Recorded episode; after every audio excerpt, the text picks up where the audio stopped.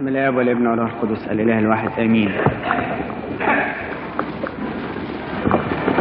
تبتدأ الكنيسة في هذه الليلة في احتفالات الأسبوع الأخير. والأسبوع الأخير في كنيستنا له اهتمام بالغ حسب الإدراك الروحي العميق اللي عاش فيه الآباء. بشهادة الجميع يا أحبائي مفيش كنيسة في العالم كله بتحتفل بالأسبوع الأخير احتفال متواصل مستمر وبعمق زي الكنيسة القبطية. احتفال عميق جدا بحيث إن الكنيسة بروحانيتها في الأسبوع ده تقدر إن هي تنقلك للأحداث اللي حصلت للسيد المسيح وليس لمجرد الأحداث ولكن أيضا للمشاعر العميقة والمفاهيم الدقيقة لكل حدث من هذه الأحداث.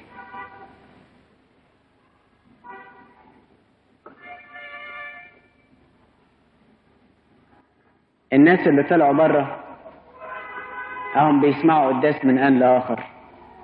لكن اللي يقولوا نفسنا نحضر أسبوع الآلام مرة تانية. ملوش مثيل في كنايس العالم كله ولا حتى عند الطوائف الشرقية الأخرى. مفيش هذا الاحتفال الجميل. في مجرد الزفة البسيطة اللي اتزفت الليلة كنا بنسمع ألحان جميلة بتعبر عن فرح وتأثر عاطفي جميل. كأن المسيح كان في وسطينا فعلا بل هو كان في وسطينا وإحنا في الاحتفال البسيط المتواضع ده. ابتدت الخدمة حسب ما رسمتها الكنيسة بالحادثة اللي احتفلنا بها في هذا الصباح حادثة إقامة العازر من القبر. واختارت الكنيسة كمقدمة لهذا الأسبوع هذا الإنجيل الذي قرأ على مسامعنا في هذه الليلة. المرأة مريم التي سكبت الطيب.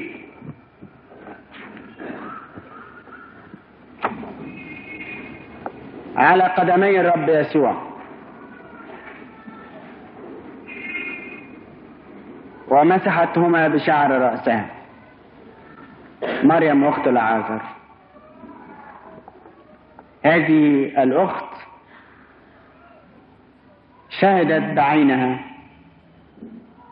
المعجزة العظيمة التي صنعها الرب يسوع في أخيها عندما أقامه من القبر بعد أربعة أيام.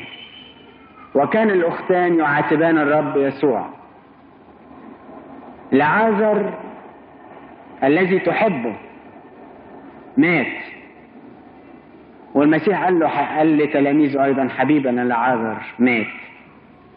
كان التعبير بين الاثنين إن ده حبيب المسيح وإن هو المسيح ده حبيبهم. فعبرت عن عواطفها الرقيقة بسكب الطيب على قدمي الرب يسوع. ومريم لها سبقة تانية. إن المسيح لما زارهم في البيت كانت مرسى تعمل في البيت. أما مريم فكانت جالسة عند قدمي المخلص. صامتة تسمع.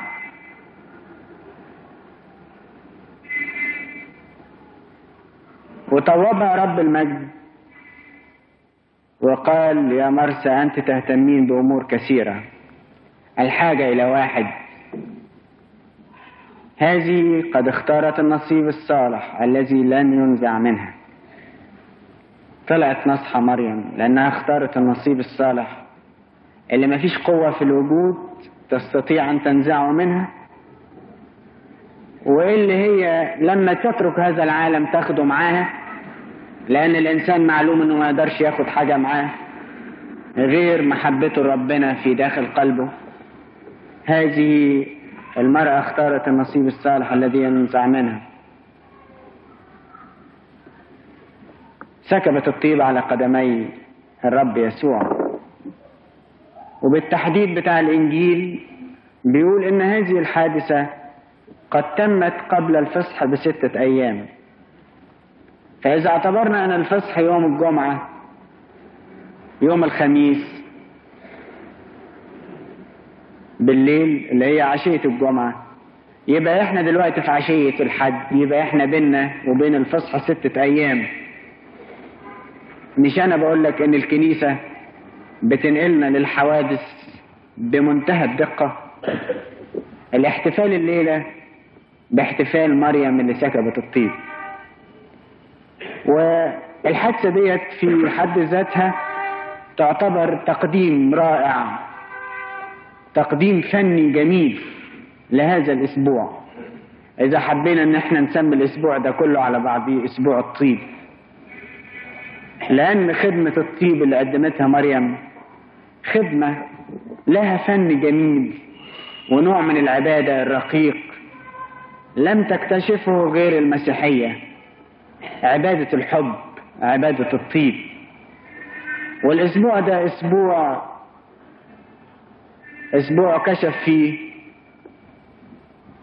ربنا يسوع المسيح عن أعماق محبته للبشرية. لم تكن الآلام التي تحملها من أجل ذاته.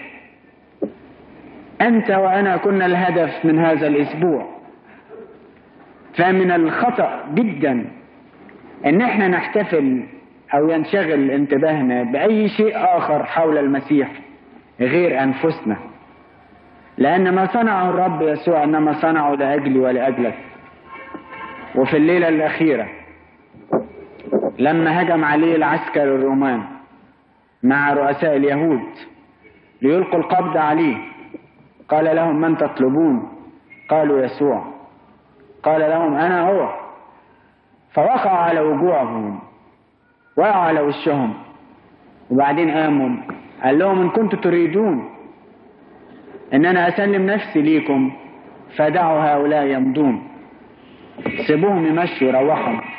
مش عاوز ولا واحد من التلاميذ بتوعي يجرى له حاجة. معلمنا يوحنا في الإصحاح 13 بيقدم لهذا الأسبوع تقديم بآية رائعة جميلة. يقول كده إذ كان يسوع قد أحب خاصته الذين في العالم أحبهم إلى المنتهى.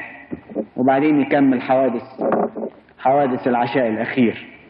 دي المقدمة اللي بيقدم بيها الحوادث بتاعت الليلة الأخيرة.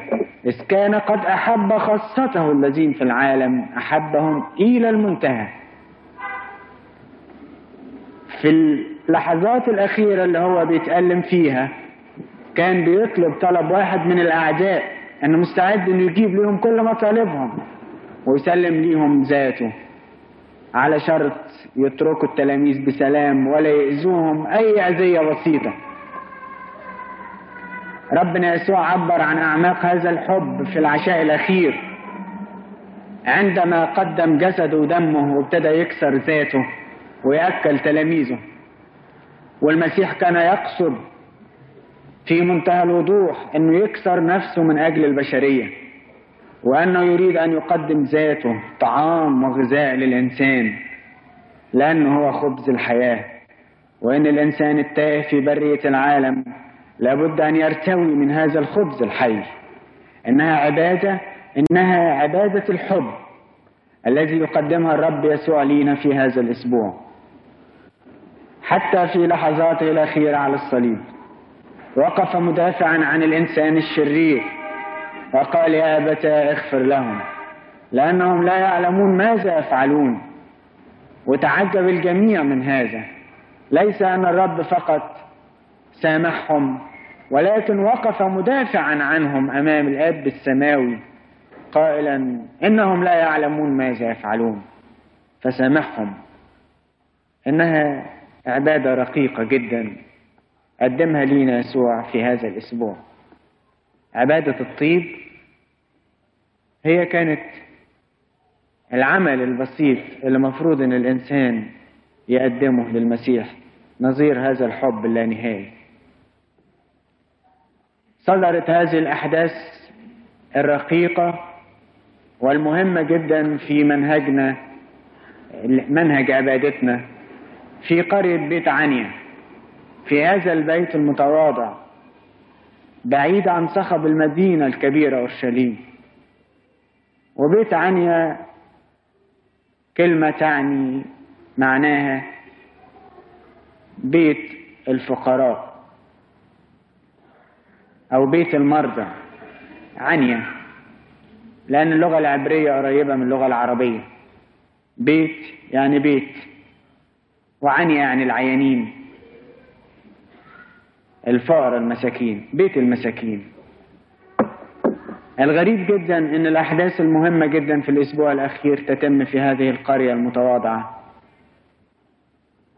وهذه التعاليم العظيمة جدا لا تتم في هيكل سليمان الضخم الكبير ولا تتم في وسط رؤساء الكهنة والكتبة والفريسيين. لكن كأنها كانت ختام حياة ربنا يسوع المسيح على الأرض التي ابتدأت بالمزود وانتهت أحداثها الأخيرة في بيت عنيا وفي فوق الجلجسة بيت المساكين. ذكر لنا ربنا يسوع المسيح وقال طوبى المساكين بالروح لأن ليهم ملكوت السماوات. وهذه المسكنة الروحية تعبير حقيقي للإنسان اللي تلامس مع ربنا تعبير عن إحساساته. إن الإنسان قدام ربنا مسكين وشاعر بعجزه ونقصه وحاسس كده إن لولا نعمة ربنا عليه ولولا عمل محبته ما كان الإنسان يستطيع أن يثبت لحظة واحدة في النعمة. لكن الإنسان ضعيف خالص. وإن هو مسكين أمام الله وإن الله يسمع لصراخ المساكين. وإن الإنسان ضعيف جدا جدا لأنه تراب وإلى التراب يعود. أما عجرفة رؤساء الكهنة والكتبة والفريسيين ورؤساء اليهود فهذه الخطية الخطيرة التي طالما يقع فيها الإنسان. من هو قائم منكم فليحذر لئلا يسقط؟ طوبى للإنسان المتواضع. قريب هو الرب من المنسحة القلوب. والمتواضعين يخلصهم. ذوقوا وانظروا ما أطيب الرب. في بيت عنيا تمت الأحداث المهمة. في مخدعنا الصغير في بيوتنا تتم أحداث كبيرة جدا. تتم شركة مقدسة ويتم عبادة الطيب وخدمة الطيب وتتم في بيت عنيا في مخدعنا البسيط المتواضع في بيوتنا. تتم عبادة جميلة يشتمها الرب رائحة رضا. في في الأماكن المخفية. هناك نفوس كرست قلبها بالتمام لمحبة الله. قدمت الطيب. وخدمة الطيب أو عبادة الطيب هي خدمة المشاعر مش خدمة كلام. ما ذكر لناش الكتاب المقدس إن هي اتكلمت وقالت له قصيدة شعر وهي بتقدم الطيب. لكن خدمة الطيب خدمة حب عبادة سرية يعرفها المسيح وتعرفها هذه المرأة. أولا تعبر عن معنى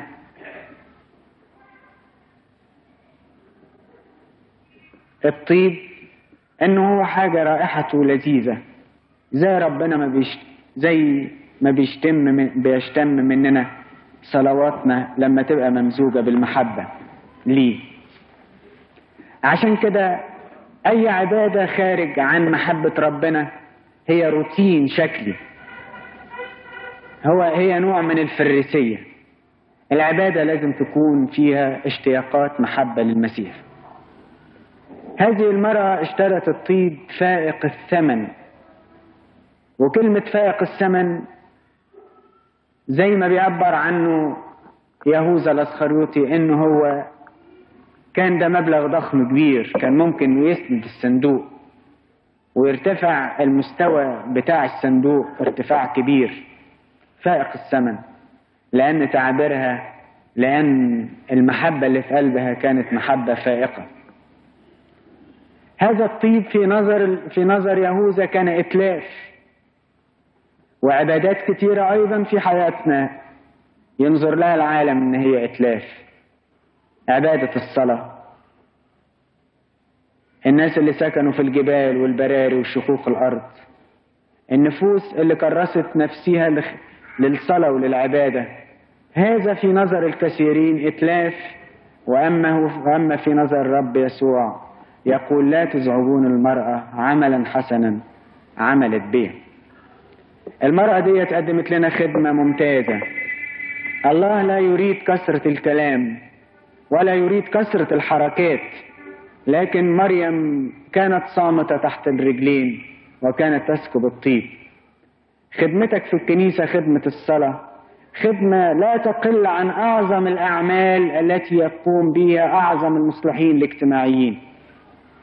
وإحنا في الأيام ديت اللي محتاجة الكنيسة للصلاة أنت في الواقع تقدم خدمة كبيرة خدمة الصلاة لأن هذه كثيرة الثمن وغالية جدا عند الله أكثر من كل الأعمال التي يقوم بها الناس العظماء.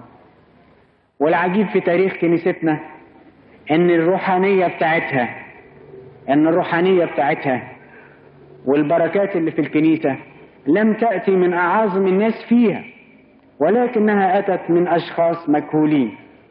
كثيرة الأنبا أنطونيوس والأنبا بولا والقديس أبو مقار. هؤلاء الذين لم نسمع عنهم إلا بعد نياحتهم وعن سيرتهم الجميلة وعبادتهم وصلواتهم. فالروحانية اللي احتفظت بها الكنيسة كانت ثمرة وأتعاب النفوس المحبة اللي كرست حياتها للصلاة. وهنا أحبائي نستطيع أن نخرج بمبدأ مهم جدا مقرر في كنيستنا. أن ينبغي أن ترتفع خدمة الصلاة إلى أعلى مستوى ممكن. في الكنائس الغربية ابتدوا يقللوا فترات الصلاة عشان الناس ما تزهقش وابتدوا يكسروا من الخدمات الاجتماعية وابتدوا يمتدحوا الكنيسة اللي لها خدمات أكثر ومؤسسات أكثر لأنها تؤدي أعمال أعظم للمجتمع. وما زالت كنيستنا تحتفظ بروحانيتها وصلواتها التعبدية. لأنها ترى أن هذه هي الخدمة الفائقة الثمن الكثيرة الثمن أمام الله. خدمة الحب خدمة الصلاة. هذه المرأة أعطت أعماق مشاعرها لله.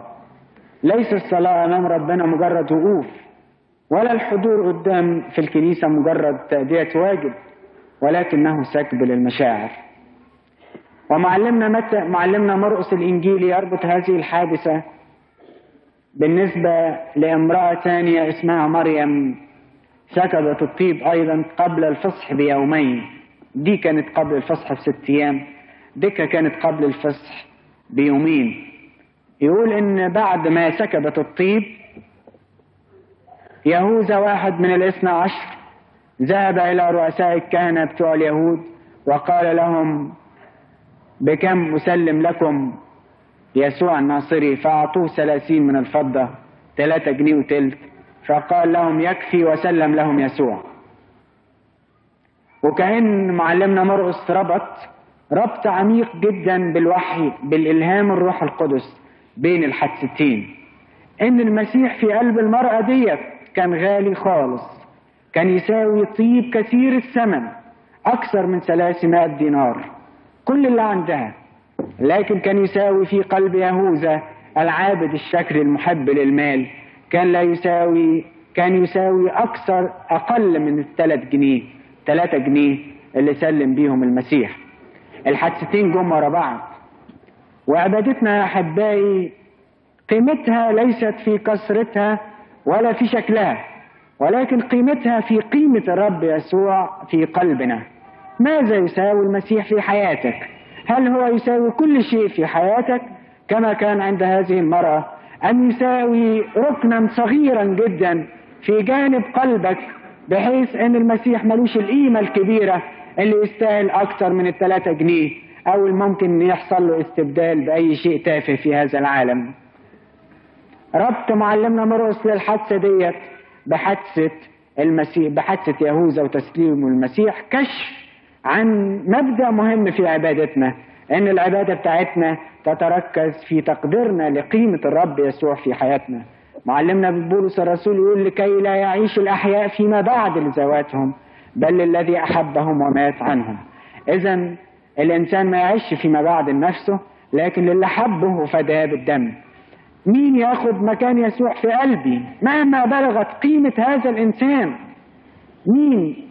من أحب أبا أو أما أو أخا أو أختا أو زوجة أكثر مني فلا يستحقني. معلمنا مرقس عندما سجل لنا هذه الحادثة قال اتركوا المرأة لا تتعبوها. عملا حسنا عملت به إنما فعلت هذا لأجل تكفيني. هذه العبادة عبارة عن كفن للمسيح والمسيح الرقيق المشاعر في أسبوع ألامه لم يجد من يسنده أو يقف بجانبه الجميع تركوه تركوه وحده وجرح في بيت أحبائه ولكن بقيت نفوس أمينة أمينة جدا قامت بالواجب في اللحظات الأخيرة. من ضمن الناس دولت المرأة ديت قامت بعملية التكفين وكأنها كانت تتنبأ على أن هذا الزيت الذي سكب على جسم المخلص على رأس الرب يسوع. هنا في لوقا 11 في لوقا في يوحنا 12 لما بيذكر مريم أخت العازر بيقول إنها سكبت الطيب على قدمي الرب يسوع. لكن في مرقس 14 بيقول إن هي سكبته على رأس الرب يسوع وكان قبل الفصح بيومين يبقى ديت حادثة أخرى تانية واحدة قلدت واحدة.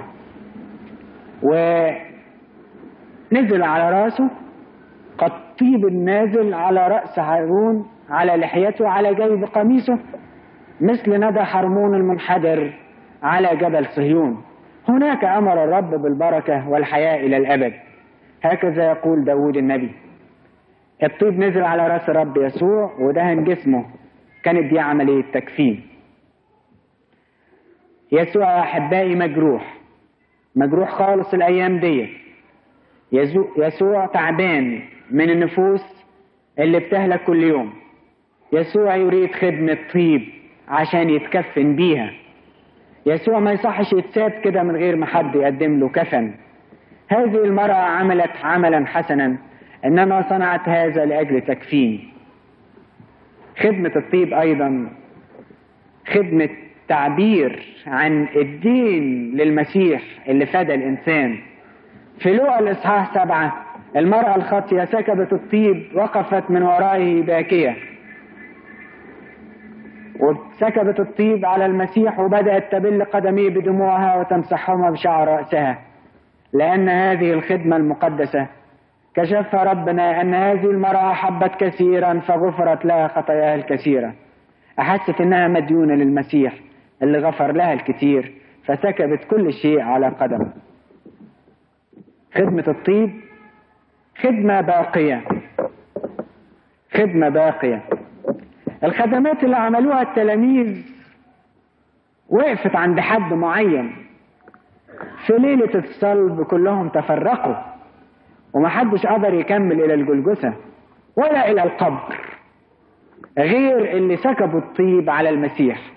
هم دولت اللي مشوا المشوار لغاية الآخر. وإن قلنا إن يوحنا الحبيب وصل لغاية الجلجثة لكن ما راحش القبر غير لما مريم راحت وقالت له هو وبطرس تعالوا انظروا يسوع. ومريم كانت واخدة معاها الطيب ورايحه والظلام باقي عشان تحطه في القبر. تحطه على القبر في القبر. وتقول مين يدحرج لي الحجر وأنا اتعودت على الحكاية دي من زمان. أجيب له الطيب وأسكبه عليه من جديد. شوف يا عزيز قد إيه؟ إن الخدمات العظيمة اللي عملها التلاميذ والبشارة والكرازة واللف الكتير والأعمال الضخمة واستضافة المسيح. كل هذه وقفت عند حد معين. عودت على الحكاية دي من زمان. أجيب له الطيب وأسكبه عليه من جديد. شوف يا عزيز قد إيه؟ إن الخدمات العظيمة اللي عملها التلاميذ والبشارة والكرازة واللف الكتير والأعمال الضخمة واستضافة المسيح كل هذه وقفت عند حد معين. في الليلة الأخيرة تفرقهم ما فضلوش صاحب.